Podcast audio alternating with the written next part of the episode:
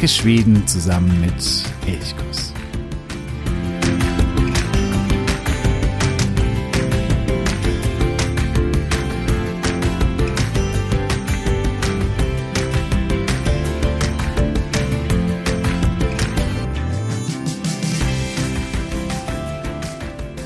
Hey und Gomorron zu einer weiteren Folge von Elchkuss, dem Podcast für Schweden. Freue mich, dass du auch zur heutigen Episode wieder dabei bist. Wir sind ja gerade auf der Reise auf Nils Holgerssons Spuren durch Schweden und in der letzten Episode waren wir auf Öland, Schwedens zweitgrößte Insel. Von dort wollen die Wildgänse zusammen mit Martin, also der Hausgans, und mit Nils Holgersson wieder zurück Richtung Festland fliegen. Sie geraten aber in einen heftigen Sturm und dieser Sturm, der treibt sie hinaus auf die Ostsee. Die Wildgänse kämpfen ums Überleben und als sie eigentlich schon fast keine Hoffnung mehr haben, da taucht eine kleine Insel mitten im Meer auf und sie fliegen dort auf diese Insel zu, auf eine schroffe Felswand und in der Felswand, da öffnet sich eine Grotte und sie fliegen hinein und sie sind in Sicherheit. Nies Holgersson und die Wildgänse haben Lilla Karsöhne, die kleine Karsinsel, erreicht. Und damit beginnen wir die heutige Episode. Es geht um Gottland. Mein Name ist Jo von Elchkuss und ich freue mich sehr, dass du auch heute wieder dabei bist. Die Lilla Karsöhn ist eine, ja, fast kreisrunde Insel, sehr, sehr klein, vor der Westküste Gottlands. Gottland ist Schwedens größte Insel und ja, vorgelagert eben diese Lilla Karlsön, nebendran gibt es noch Stura Karlsön, die große Karlsinsel, die ist aber auch nicht so wahnsinnig groß. Und auf Lilla Karlsön, dort trifft, in dieser Grotte, trifft Nils Holgersson Wildschafe. Diese Wildschafe verstecken sich vor drei Füchsen, die im Winter über das zugefrorene Meer auf die Insel gekommen sind und nun die Schafe, naja, den Bestand deutlich lichten.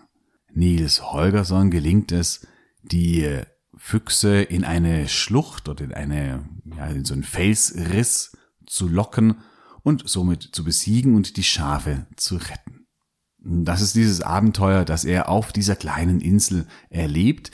Ich persönlich war noch nie auf den Karlsöerna, also auf diesen Karlsinseln. Was ich gelesen habe, müssen sie aber sehr, sehr faszinierend sein. Sie sind eigentlich überhaupt nicht besiedelt. Also auf Stura, Karlsöen gibt es zumindest ein kleines Restaurant, einen Leuchtturm, eine Übernachtungsmöglichkeit. Eine winzige Übernachtungsmöglichkeit, die aber nicht bewirtschaftet ist, gibt es auch auf Lilla Karlsöen, aber ansonsten ist da nicht viel. Man kann von Gottland, also auf die Stura Karlsöen von Klinteham und auf die Lilla Karlsöen von Jüpvik mit dem Boot fahren allerdings nur in den Sommermonaten, also auf die große Karlsinsel von Mai bis August und auf die kleine Karlsinsel nur im Juli und im Ende Juni noch. Das heißt, nur in den Sommermonaten, man muss sich auch anmelden, wenn man auf die kleine Karlsinsel fahren möchte. Und dann kann man dorthin gehen, sich von einem Naturguide über die Insel führen lassen und sich diese Naturreservate, denn das sind sie, ja, ein bisschen zeigen lassen, sich einführen lassen in diese ganz, ganz spezielle Welt der Karsinseln. Lilla Karsöen ist ein schroffer Fels, der erhebt sich so aus dem Meer, wie gesagt, kreisrund und hat sehr steile Felswände und oben eröffnet sich dann aber ein, ein hohes, ein großes Plateau. Dieses Plateau ist aber durchzogen von Felsrissen, eben genau ein solcher Felsriss, in die die Füchse von Nils Holgersson gelockt werden.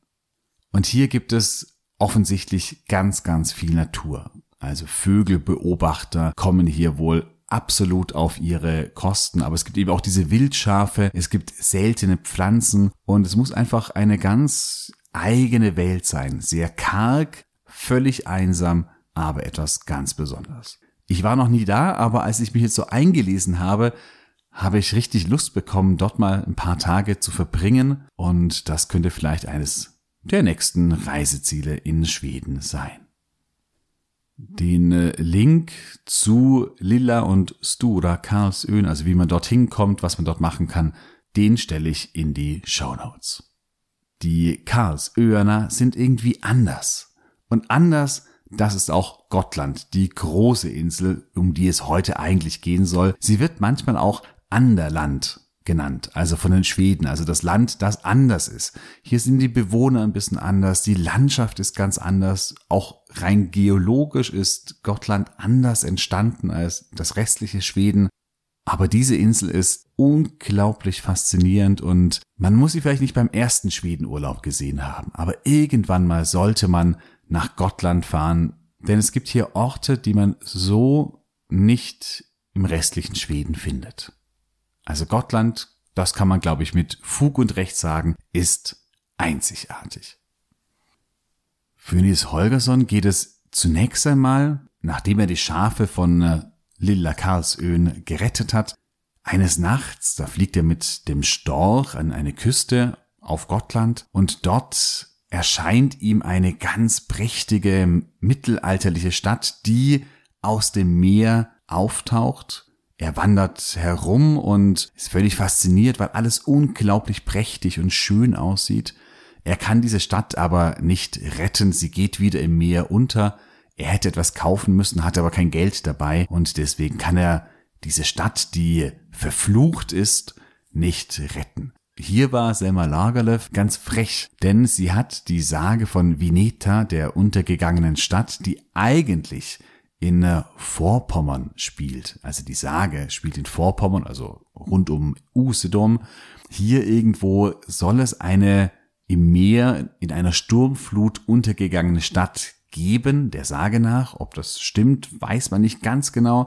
Und diese Stadt ist eben Veneta. Und Selma Lagerlöf, die entführt diese Sage quasi von Vorpommern einfach und verlegt Veneta nach Gottland.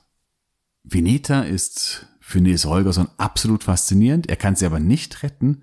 Dafür fliegen die Wildgänse zu einer anderen Stadt, die nicht mehr ganz so pompös ist, weil hier schon einiges verfallen ist, weil hier viele Kirchen und Gebäude in Ruinen liegen, aber die genauso faszinierend ist und das ist Visby, der zentrale Ort oder der Hauptort auf Gottland. Visby ist immer der Startpunkt einer jeden Gottlandreise. Es geht gar nicht anders. Denn sowohl die Fähren von äh, entweder Oskarsham oder Nynäsham, da gibt's zwei Fährverbindungen, die nach Gottland gehen, mit Destination Gottland. Auch diesen Link stelle ich in die Show Notes. Beide Fähren kommen in Visby an und auch der Flughafen von Gottland befindet sich dort. Das heißt, egal wie du nach Gottland reist, du wirst immer über Visby auf die Insel kommen. Und es lohnt sich natürlich auch, ein paar Tage hier in Visby zu bleiben. Denn diese Stadt ist vor allen Dingen aber nicht nur für Mittelalterfans ein Traum. Visby ist eine alte Hansestadt, die während der Hansezeit aufblühte, also im Mittelalter, im späten Mittelalter aufblühte und enorm reich war. Vor allen Dingen profitierte Visby vom Russlandhandel, der eben, also von Novgorod, der eigentlich fast immer über Visby lief. Von diesem Reichtum, da zeugt zum Beispiel die Stadtmauer, die noch heute steht und die komplett um Visby herumläuft, mit 44 mächtigen Türmen. Und diese Stadtmauer, die ist einfach imposant. Da steht man davor und staunt einfach nur, weil sie so mächtig ist und ja, zeigt auch, was das für eine Stadt früher war. Der älteste Turm ist der Pulverturm, der stammt aus dem 12. Jahrhundert. Das heißt, wir gehen hier wirklich ganz weit in der Geschichte zurück. Interessant ist aber, dass die Stadtmauer nicht die Stadt vor Angriffen vom Meer aus schützt. Dort ist keine Stadtmauer zu finden, sondern vom Umland. Das heißt, man hatte eher Angst, dass man vom Land, also von der Inselseite, vom, also vom Inselinneren aus angegriffen wird. Und da sieht man, es gab eine Spannung zwischen der Stadt Visby und dem ländlichen Gottland. Die beiden Seiten waren sich nicht immer einig und vor allen Dingen im Jahr 1361, da brach dieser Gegensatz zwischen Stadt und Land hervor. Was ist da passiert? Im Jahr 1361 griff der dänische König Waldemar Attertag Gottland an, beziehungsweise Visby. Er wollte an die Reichtümer der Stadt. Die Bauern Gottlands stellten sich aber mit einem eigenen Heer der dänischen Armee entgegen. Es gab zwei Schlachten, die Bauern verloren beide Schlachten, die verbliebenen Bauern flohen Richtung Visby, also Richtung Stadt, versammelten sich vor der Stadtmauer und hofften, dort eingelassen zu werden. Aber die Tore der Stadt blieben verschlossen und so wurden die Bauern von den Dänen vor der Stadtmauer niedergemetzelt, während die Bürger der Stadt ja von der Stadtmauer dem zusahen, danach ihre eigene Stadt kampflos dem dänischen König übergaben. Sie mussten Tribut bezahlen, konnten aber ihre Privilegien, also auch ihre Handelsprivilegien behalten. Das heißt, die wirtschaftliche Blüte oder das wirtschaftliche Überleben der Stadt war ihnen deutlich wichtiger, als sich im Kampf dem dänischen König entgegenzustellen. Und es war vor allen Dingen auch wichtiger, als sich mit der ländlichen Bevölkerung, die gegen die Dänen kämpfte, sich mit ihr zu verbünden. Wenn man heute vor der Stadtmauer steht, da kann man so einen Eindruck bekommen, wie es vielleicht diesen Bauern ging. Denn man hat keine Chance, irgendwie diese Stadtmauer zu überwinden, in die Stadt reinzukommen, wenn die Tore verschlossen sind. Die Stadtmauer ist überall wahnsinnig schön und völlig faszinierend. Den schönsten Blick hast du von den Österkravar. Das ist so eine freie Fläche im, ja, im Südosten der Stadt und von dort hast du wirklich traumhafte Blicke. Dort zieht sich die Stadtmauer so ein bisschen entlang, ein Turm reiht sich an den nächsten und hier hast du sicherlich den absolut schönsten Blick auf die Stadtmauer. Die Stadtmauer ist das eine, was absolut sehenswert ist. Die vielen Ruinen in der Stadt sind das andere. Visby lag mit einer anderen Hansestadt in ständigem Clinch. Und das war Lübeck. Lübeck war die dominierende Handelsstadt und sie wollte eben auch den Russlandhandel mit Novgorod auch äh, davon vor allem profitieren und deswegen waren Visby und Lübeck über lange Zeit große Konkurrenten. Im Jahr 1525 griffen die Lübecker an und sie zerstörten große Teile der Stadt. Sie brannten viele Kirchen nieder und auf lange Sicht war das ein Glück für die Stadt. Denn kurz darauf wurde die Reformation in Schweden oder auch auf Gottland durchgeführt und deswegen wurden diese Kirchen im Normalfall nicht mehr aufgebaut. Und man ließ sie als Ruinen dort stehen. Und das ist der Grund, weshalb wir heute, wenn wir in Visby sind, unglaublich viele Kirchenruinen haben. Und das sind teilweise sehr, sehr schöne, faszinierende Ruinen mit hohen Mauern noch. Äh, und hier kann man von einer Ruine zur nächsten gehen. Es sind tolle Fotomotive, aber es ist auch einfach, einfach schön dort rumzuspazieren, rumzuwandeln und das alles auf sich wirken lassen. Das heißt, Visby ist nicht nur die Stadt mit der mächtigen Stadtmauer, sondern auch die Stadt der Ruinen. Heutzutage haben sich Lübeck und Visby im Übrigen ausgesöhnt. Beide Städte verbindet eine Städtepartnerschaft. Auch ein schönes Zeichen, dass man weiß, man kann sich irgendwann mal auch wieder vertragen. Ja, die Stadtmauer, die Altstadt mit all den Ruinen, das ist seit Mitte der 90er Jahre Teil des UNESCO-Weltkulturerbes und ich denke auch absolut zu Recht. Das ist sicherlich eines der in Schweden herausragendsten Kultur- oder historischen Denkmäler, die es überhaupt, überhaupt nur gibt. Denn es gibt nicht nur die Ruinen, sondern es gibt auch noch ganz viele intakte Gebäude aus dem Mittelalter. Insgesamt 150 mittelalterliche Gebäude stehen in Visby noch. Darunter zum Beispiel die Domkirche St. Maria, oder die alte Apotheke, das ist ein Gebäude, ein altes Fachwerkhaus aus dem 13. Jahrhundert.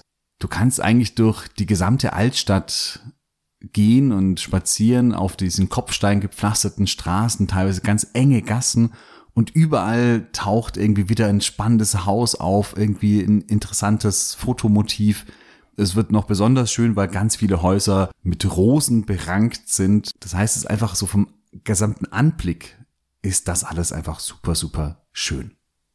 Dazwischen, zwischen den alten Häusern oder in den alten Häusern gibt es viele Restaurants, Cafés, Kneipen, das heißt auch für die Fika-Pause oder für den Magen ist da gesorgt. Und so kann man in der Altstadt, wenn man da so ein bisschen hm, historisch, mittelalterlich interessiert ist, wenn man auch so ein schönes Stadtbild dem was abgewinnen kann, dann äh, wird man da einfach glücklich sein und kann hier stundenlang umherstiefeln und ständig irgendetwas Neues entdecken.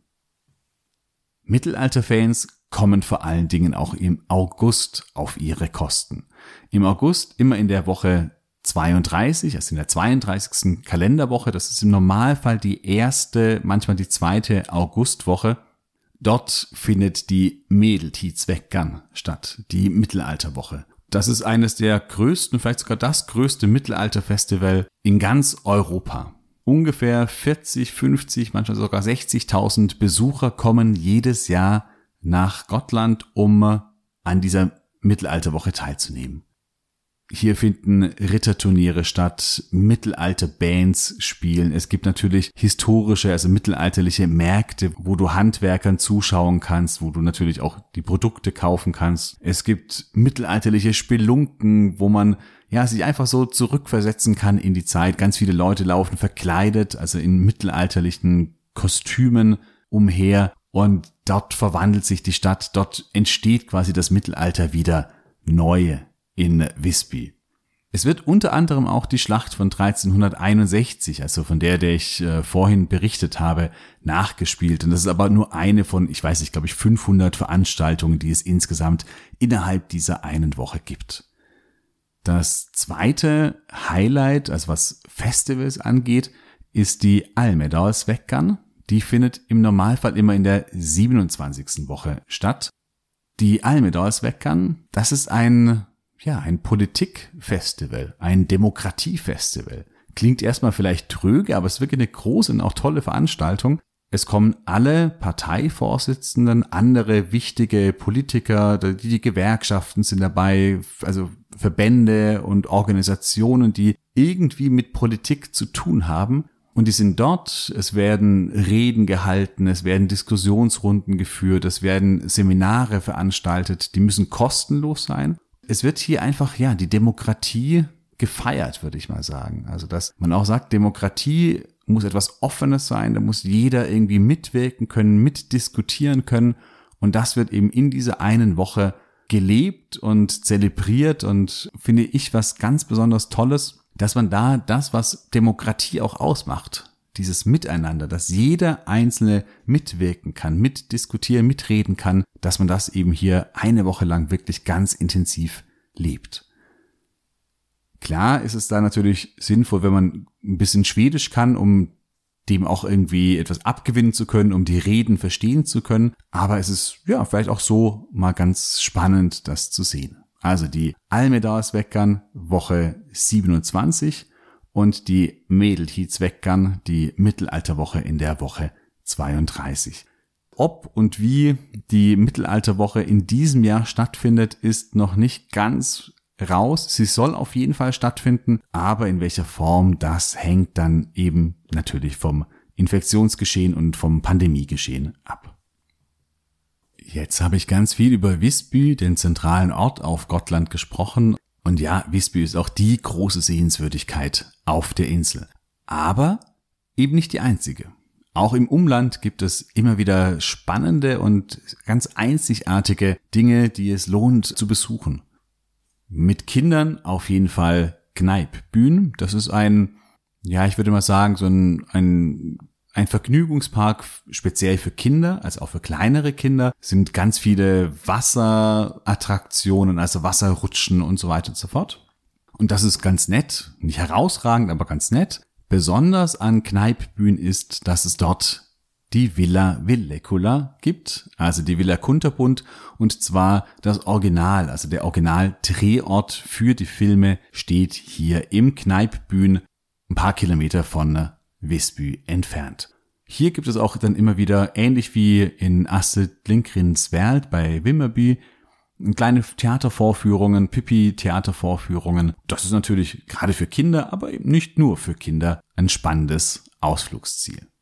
Ebenfalls spannend, auch wieder für Kinder, aber nicht nur für Kinder, ist die Lummelunda Grottan, eine Höhle, die ein paar Kilometer nördlich von Visby liegt an der Küste. Dort gräbt sich oder dort verläuft der Lumelunda Ohn, also ein kleiner Fluss, unterirdisch und der hat eben im Verlauf der Jahrtausende, Jahrmillionen ein unterirdisches Höhlensystem gegraben und dort kann man zumindest die ersten 100 Meter oder ein bisschen mehr hineinlaufen. Eine sehr, sehr schöne, interessante Höhle. Man kann auch, das muss man dann speziell buchen, auf Abenteuerfahrt gehen und dann ein bisschen weiter hineinkriechen.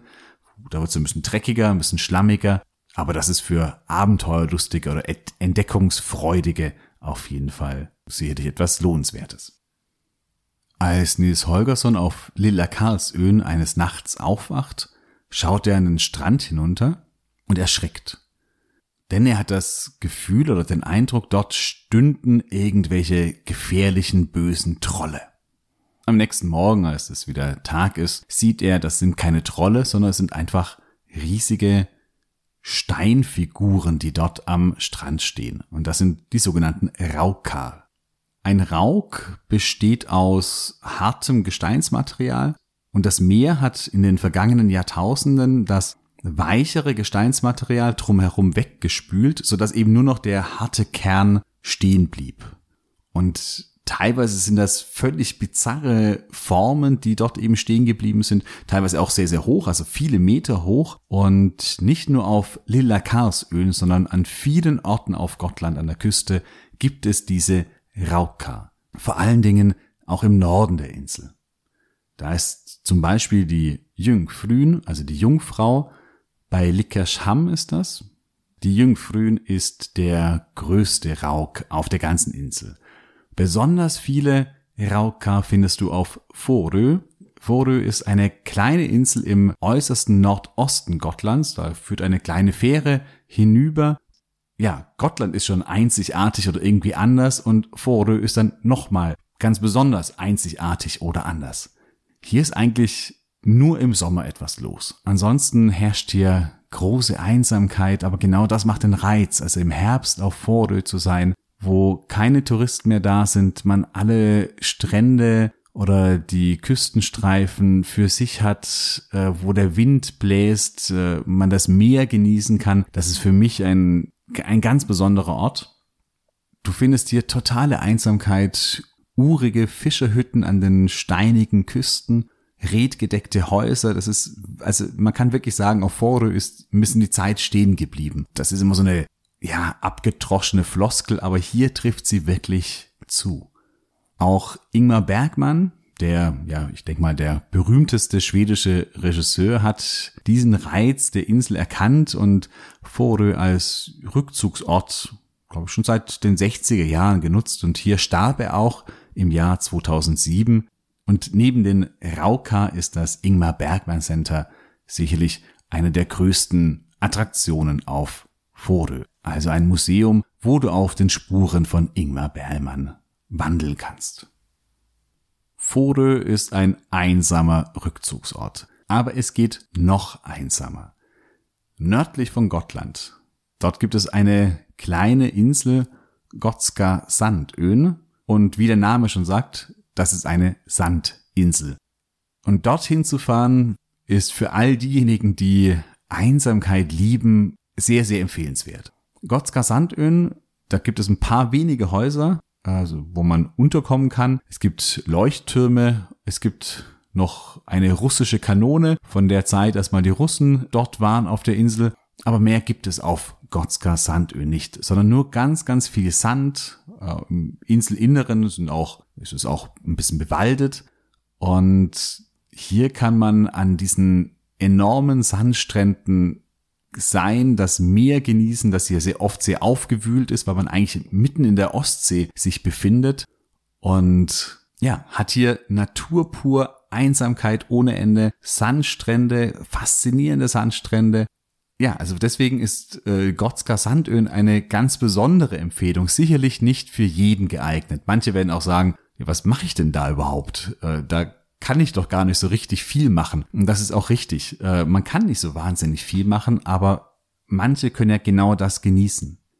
Die Fährgesellschaft, die nach Gottsgasandön fährt, sagt, man solle auf jeden Fall ausreichend Verpflegung mitnehmen, denn das sind nur ganz kleine Boote, die dorthin fahren und wenn das äh, Wetter mal umschwingen sollte und sehr stürmisch werden sollte, dann kann es sein, dass die Rückfahrt sich verzögert. Das heißt, dass man ein bisschen auf der Insel festsitzt und erstmal nicht mehr wieder runterkommt und das muss man mit einplanen. Auch den Link zur Gotska Sandön, ein Nationalpark in Schweden. Also die ganze Insel ist ein Nationalpark. Den setze ich dir auch in die Show Notes. Ja, Gottland ist Anderland. Gottland ist anders. Gottland ist faszinierend und ich leg dir diese Insel, die ich wirklich liebe und äh, die mich immer wieder begeistert, wirklich sehr ans, ans Herz, dort mal hinzureisen und diese faszinierende Welt auf Gottland zu genießen. Vielleicht ja auch zur Mittelalterwoche. Schau aber in, gerade in diesem Jahr auf jeden Fall nochmal nach. Auch den Link zur Mittelalterwoche habe ich äh, auch in den Show Notes äh, versehen. Schau auf jeden Fall nochmal nach, ob sie oder wie sie überhaupt stattfindet in diesem Jahr. Nicht, dass du dort dann nach Gottland reist und vielleicht findet eben nichts oder nur sehr wenig statt. Das wäre doch sehr schade. Mit Nils Holgersson und mit den Wildgänsen werden wir in der nächsten Woche dann weiter nach Smoland fliegen, werden also wieder aufs Festland zurückkehren. Das in der nächsten, vielleicht auch in der übernächsten Episode muss ich mal noch schauen, denn ich bin jetzt ein paar Tage in Stockholm und muss mal schauen, ob ich vielleicht auch dazu noch eine kleine Episode einschiebe. Aber es wird früher oder später auf jeden Fall mit unserer Reise durch Schweden auf Nils Holgerssons Spuren weitergehen. Ich freue mich, wenn du auch wieder da dabei bist. Bis dahin wünsche ich dir eine wunderschöne Zeit. Hatte so bra. Wie Hirsch.